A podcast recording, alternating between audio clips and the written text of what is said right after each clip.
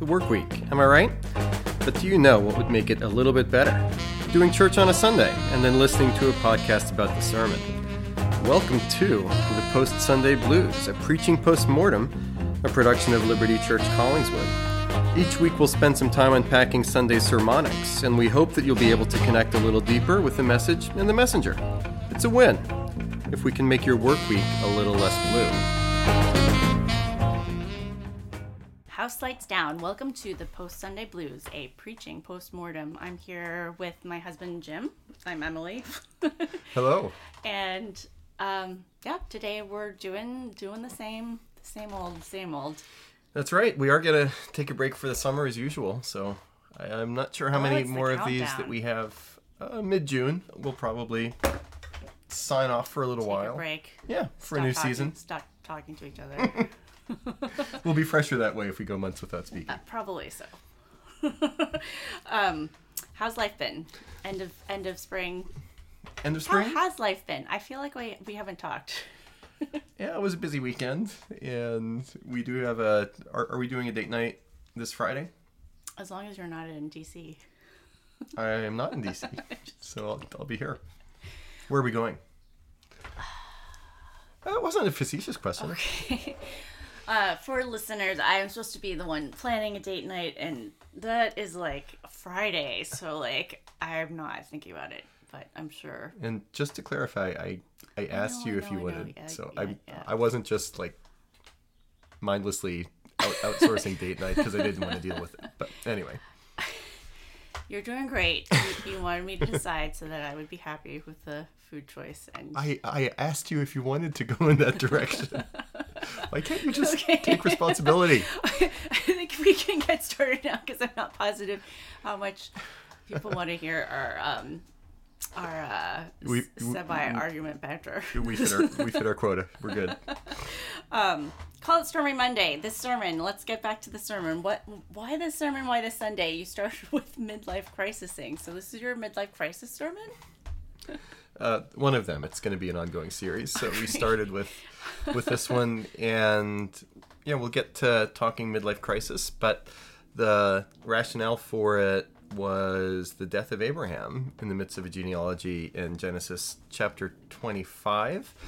So ninety percent of the time um, when I start looking at a passage, studying commentaries for a sermon, uh, pretty rarely do I have an idea pre-baked before I do research, thinking and praying about something about where's the sermon going to go, what's it going to be about. Mm-hmm. That's part of the fun of the creative process for me, the self-discovery.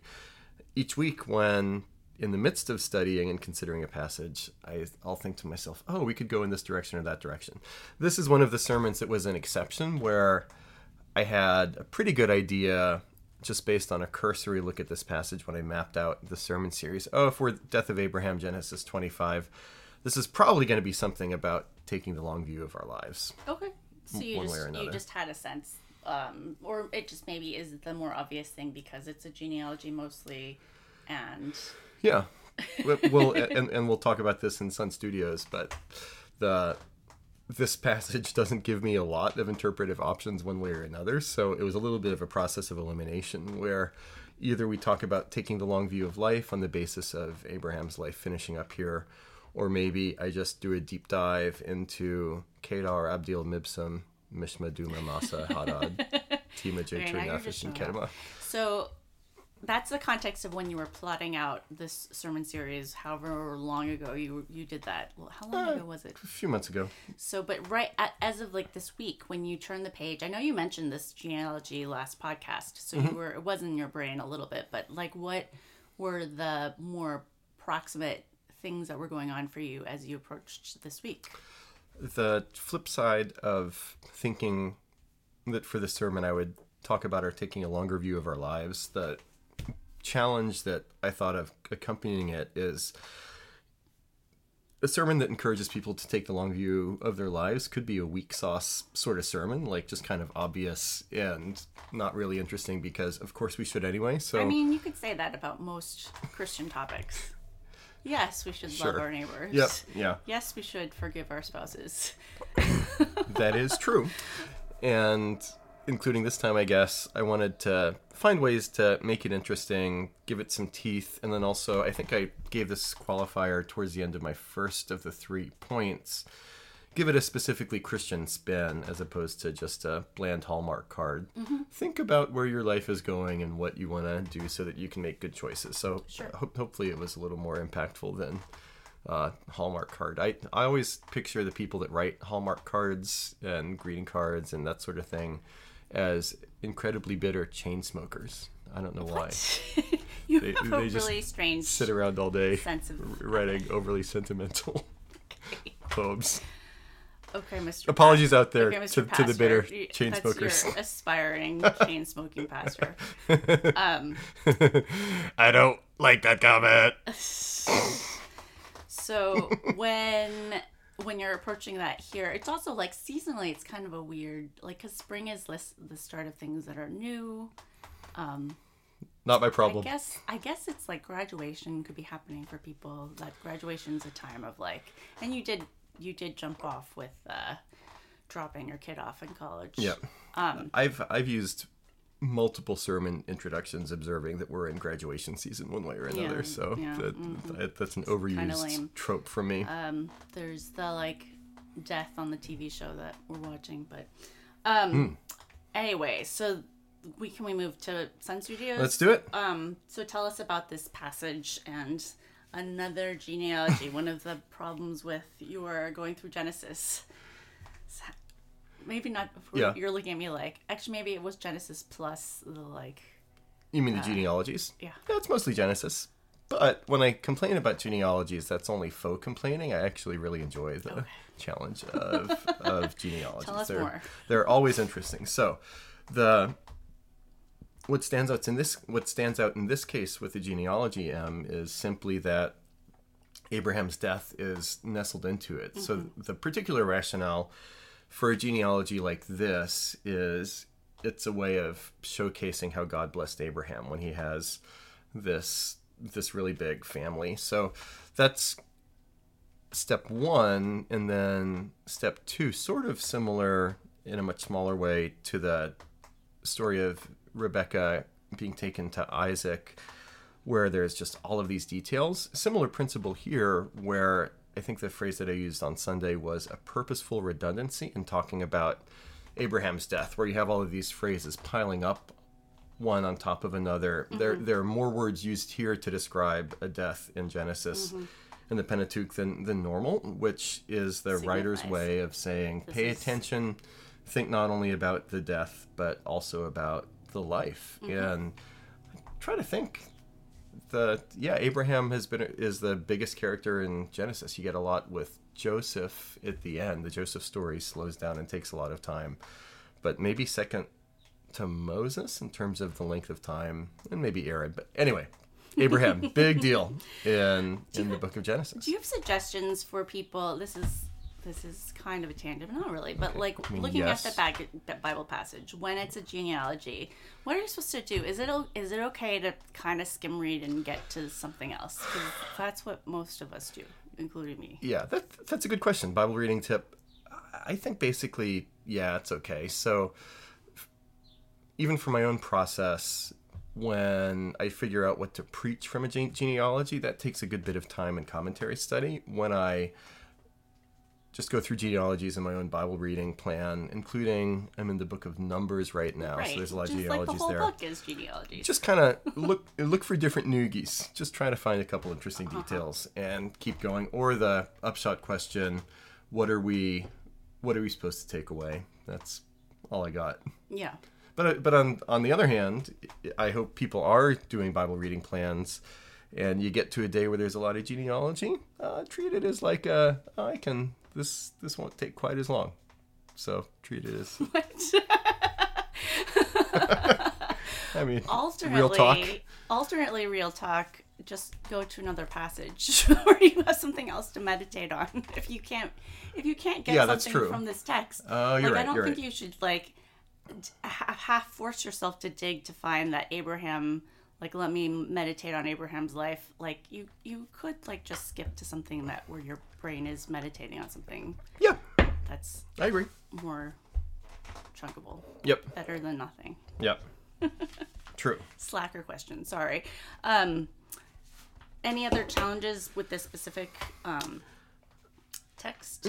Not really. I and it, it didn't take interpretive Houdini work to get there, but wanting to connect the end of Abraham's life to understanding that, as Paul says, for example, in the book of Galatians, we are Abraham's children, Abraham's heirs. So emphasizing that this story is is ours, and then a couple of details, and then a couple of things that I didn't talk about. Em, the verse eleven really is important. After the death of Abraham, God blessed Isaac. I, I did hit Isaac, his son. I did hit it in the sermon, but just to emphasize, that's not a throwaway line or just typical Bible language that we can gloss over, but very specifically, Genesis wants to emphasize that the covenantal line of blessing, which began with Abraham, does go to the next generation. That, that's key to the story.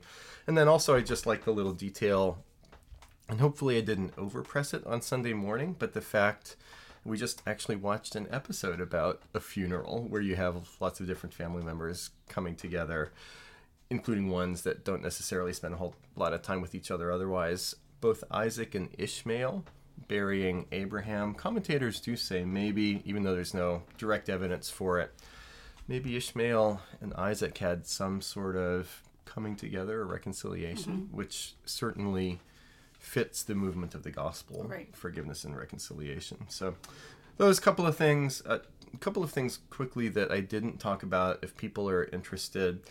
So Abraham breathed his last and died in a good old age, an old man and full of years, and was gathered to his people. That, that phrase, gathered to his people, it is a facet of the Old Testament, especially earlier on, where a mature biblical view of the afterlife, heaven and hell sort of stuff, is less clear at the very beginning of God's revelation. So this is not less inspired scripture than later on. That, but there is probably an idea that being gathered to your people is some sort of reunited with uh, with those that have gone before. So it, it's likewise not a throwaway phrase, but there is a specific view of the afterlife that is being pointed to there. And then also, it, I, I thought about saying this in the sermon.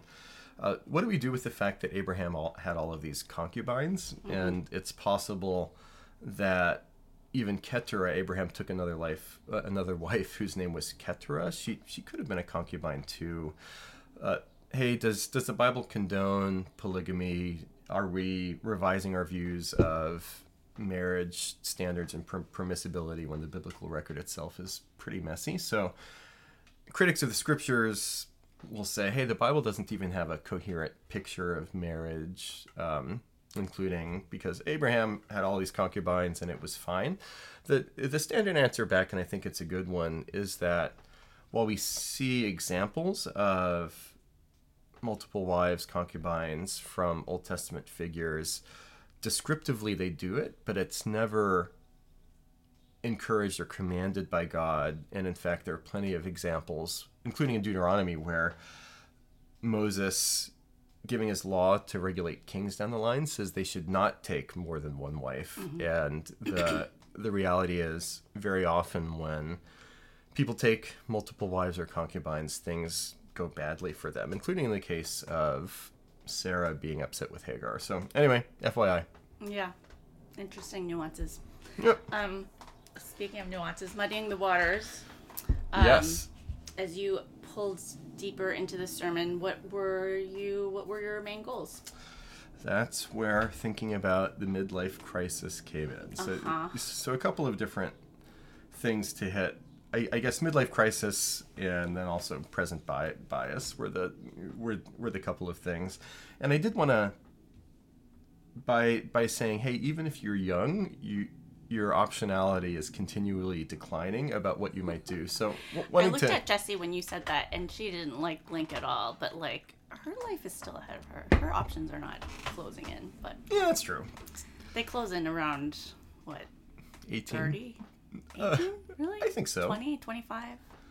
I mean, just choosing one thing over another as your major, where to go to college, oh, if guess. you go to college. So I don't think it has as much anyway. Yeah, I, I think that's fair, but I did my best to universalize midlife crisis beyond just people uh-huh. that actually are, are having those are, are things. You? So, yeah. I, I'm already over mine, so I don't know what you're I, dealing with. I, I did get specific feedback from a couple of people after the sermon that said, I feel like I'm in a midlife crisis uh-huh, right now. So uh-huh.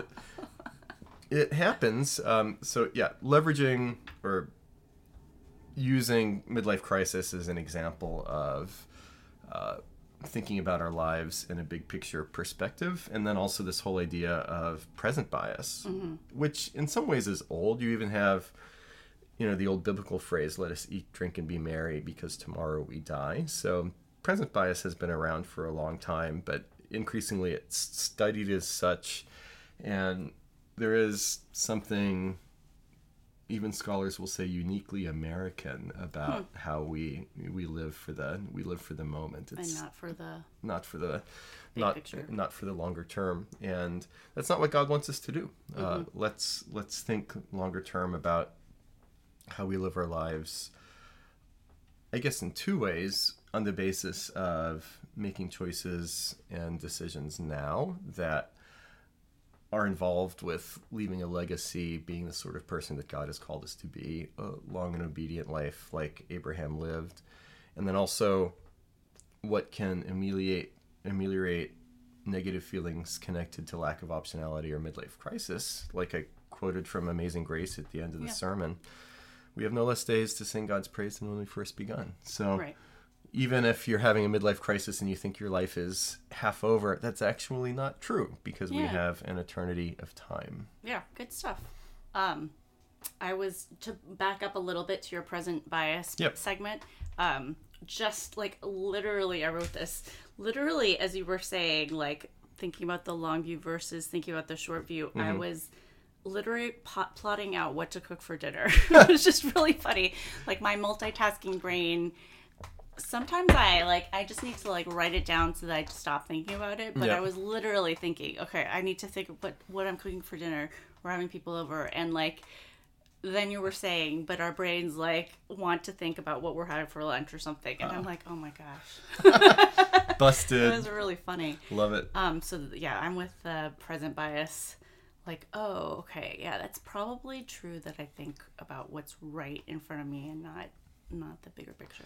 Yeah, so it's a good it's a good call. And and I mentioned in connection with that too, and you know, anybody can make pronouncements about what our culture is or is not doing right now. Mm-hmm. So I want to be careful not to say that I'm the perfect interpreter or that this is definitely true. But it does seem like part of present bias now is that we need to be happy, and if there's not.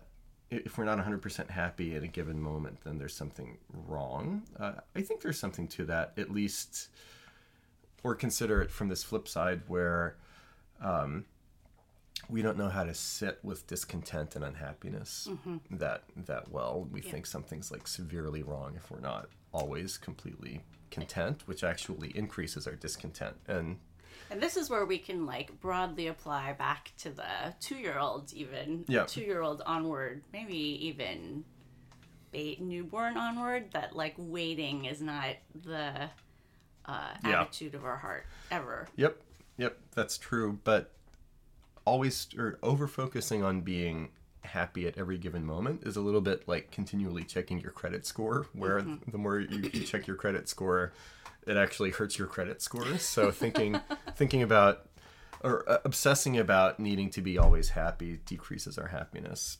But taking a longer view does does does the opposite. And and there's one way that this is something that's that Christianity energizes and, and, and makes vital is in a couple couple different ways.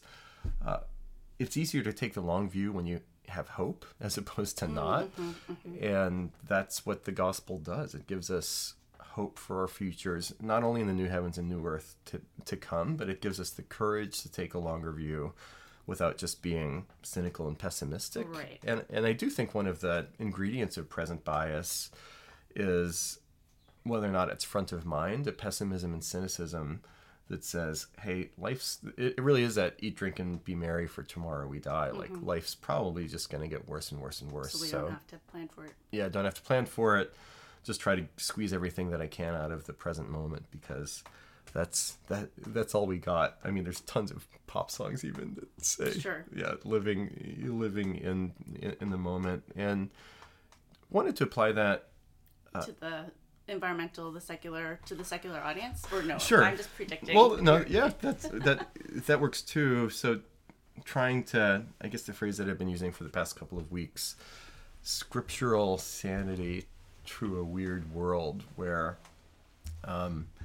what what we assume makes perfect sense from like a typical secular mindset, does does it actually, and trying to, to poke some holes in what's in the cultural drinking water and air that we breathe. So, and this is this was an oversimplification, obviously, but care for, care for the environment, leaving a legacy for future generations, actually doesn't comport with the ethicists that are leaning hard right now into speciesism and saying that one of the whole big problems with the world is that we put too much emphasis on on human beings, um, and uh, speciesism and environmental care aren't necessarily two ideas that go hand in hand. Mm-hmm. Y- you can bridge them in different ways, yeah. where where you could say, hey, it's not just, you know, privileging human beings for future generations, but we want to care for the, you know, the little animals and the plants and, and, and all of that stuff too. But I think there is still a sense in which, hey, if our universe is from nowhere, going nowhere, completely purposeless, uh, why why do we need to set up fu- future generations well? Right. And it's even when ethicists and biologists talk about genetic determinism, it's it's actually a bad idea for us to try to hold off on consuming all the resources we can from a genetic perspective for for, for future generations, when uh, there's the whole virtue of selfishness thing. If you just take a thoroughly naturalistic view of all this stuff, and yeah, so and and just focusing on the fact that intuitively, should we as human beings plan well for the future and what's coming? I, I think there's a human intuition that says yes. Mm-hmm. That's only real because we're in a world that God created, who gives us a good future in Jesus mm-hmm. Christ. Uh, aside from that, why why even bother? Right. Happy thoughts. um, and fi- finally, here I am. I wanted to mention from the Isaac and Ishmael be- being together, not not the main part of the sermon, but and maybe tacked on a, a little bit.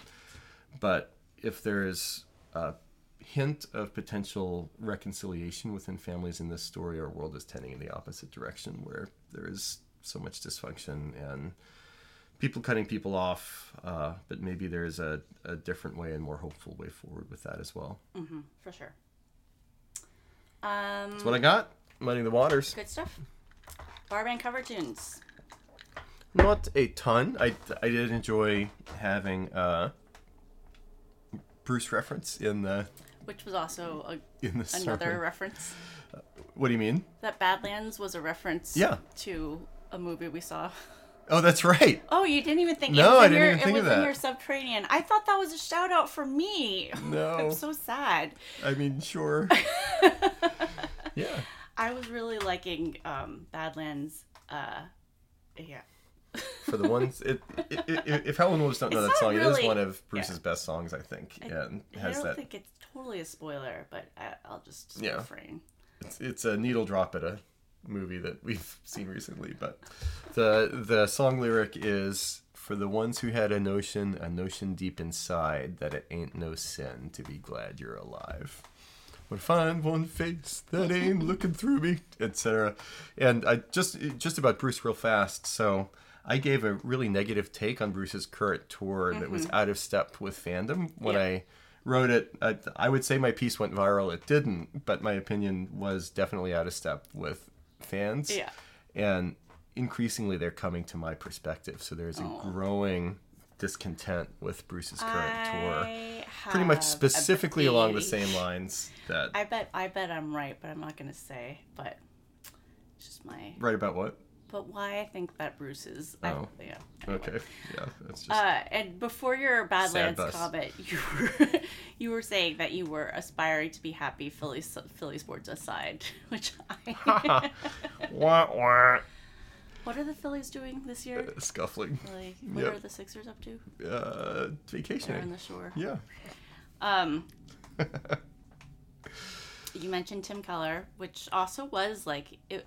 I it was like an Abraham moment in some ways for uh, people who do know Tim Keller. Yeah, yeah. Jen, or I, I, I had written to mention this in Slim Pickings. So mm-hmm. Tim Keller died uh, Friday. He had had stage four pancreatic cancer for for a long time, and s- simply to mention, he is somebody that is pretty influential in a lot of church circles in which we, we run. Including in, your own. Yeah, including my own. Uh, a huge influence on, on the way that I preach and think about preaching and do ministry. So this yeah. even this past weekend I was reflecting, had a deacon's meeting or a deacon training meeting with Kathy and Maya on Sunday morning. We were using Tim Keller's mm-hmm. Ministries of Mercy book.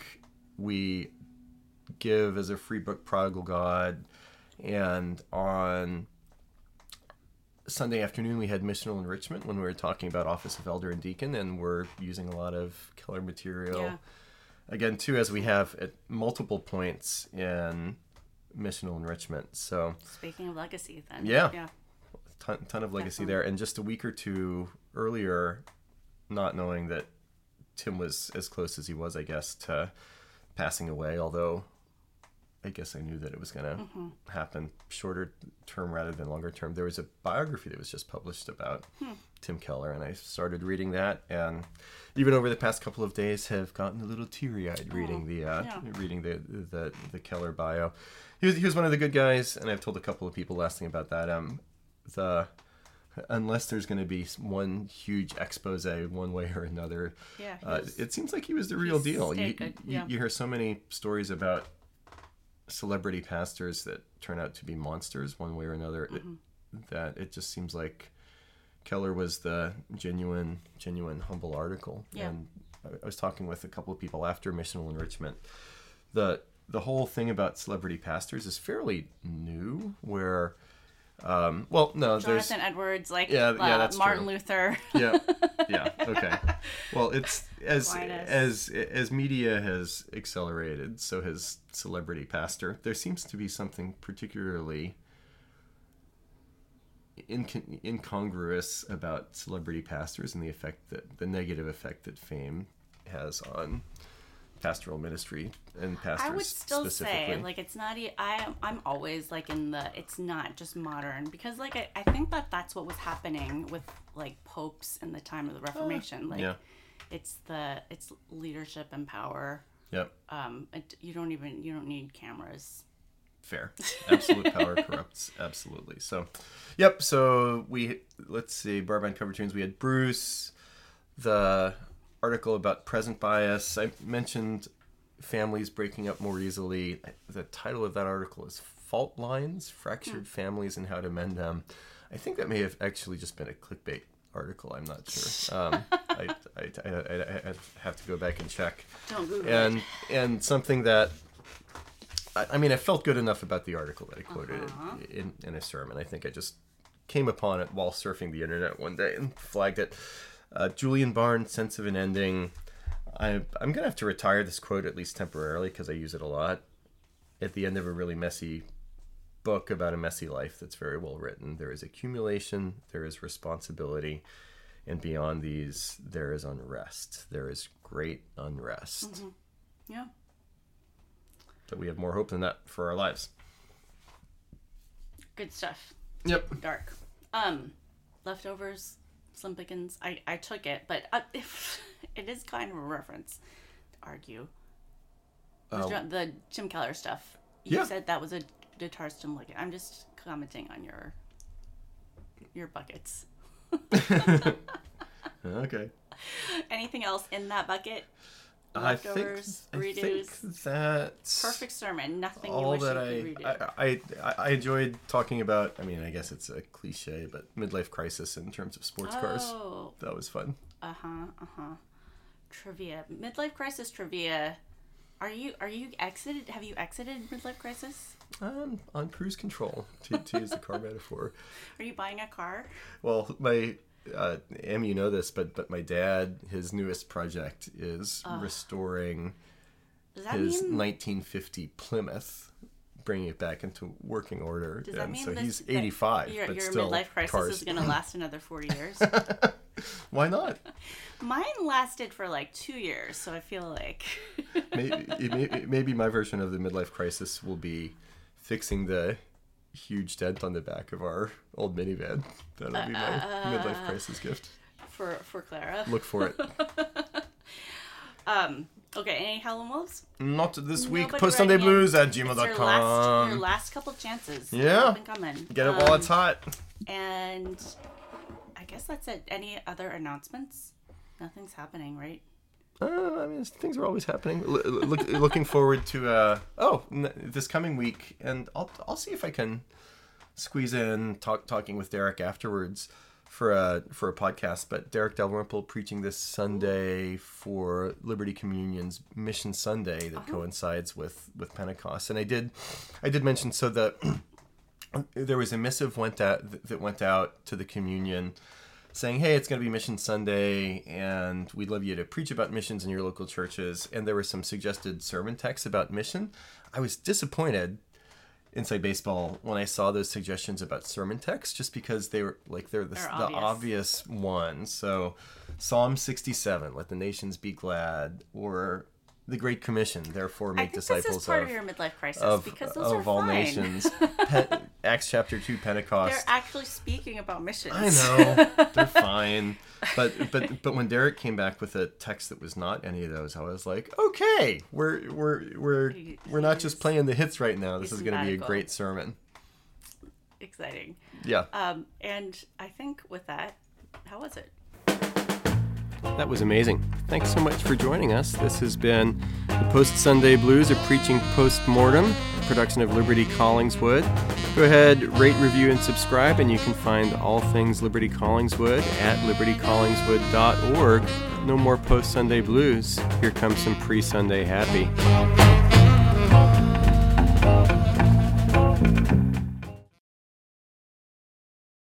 Ready? Yeah. You're so quick now.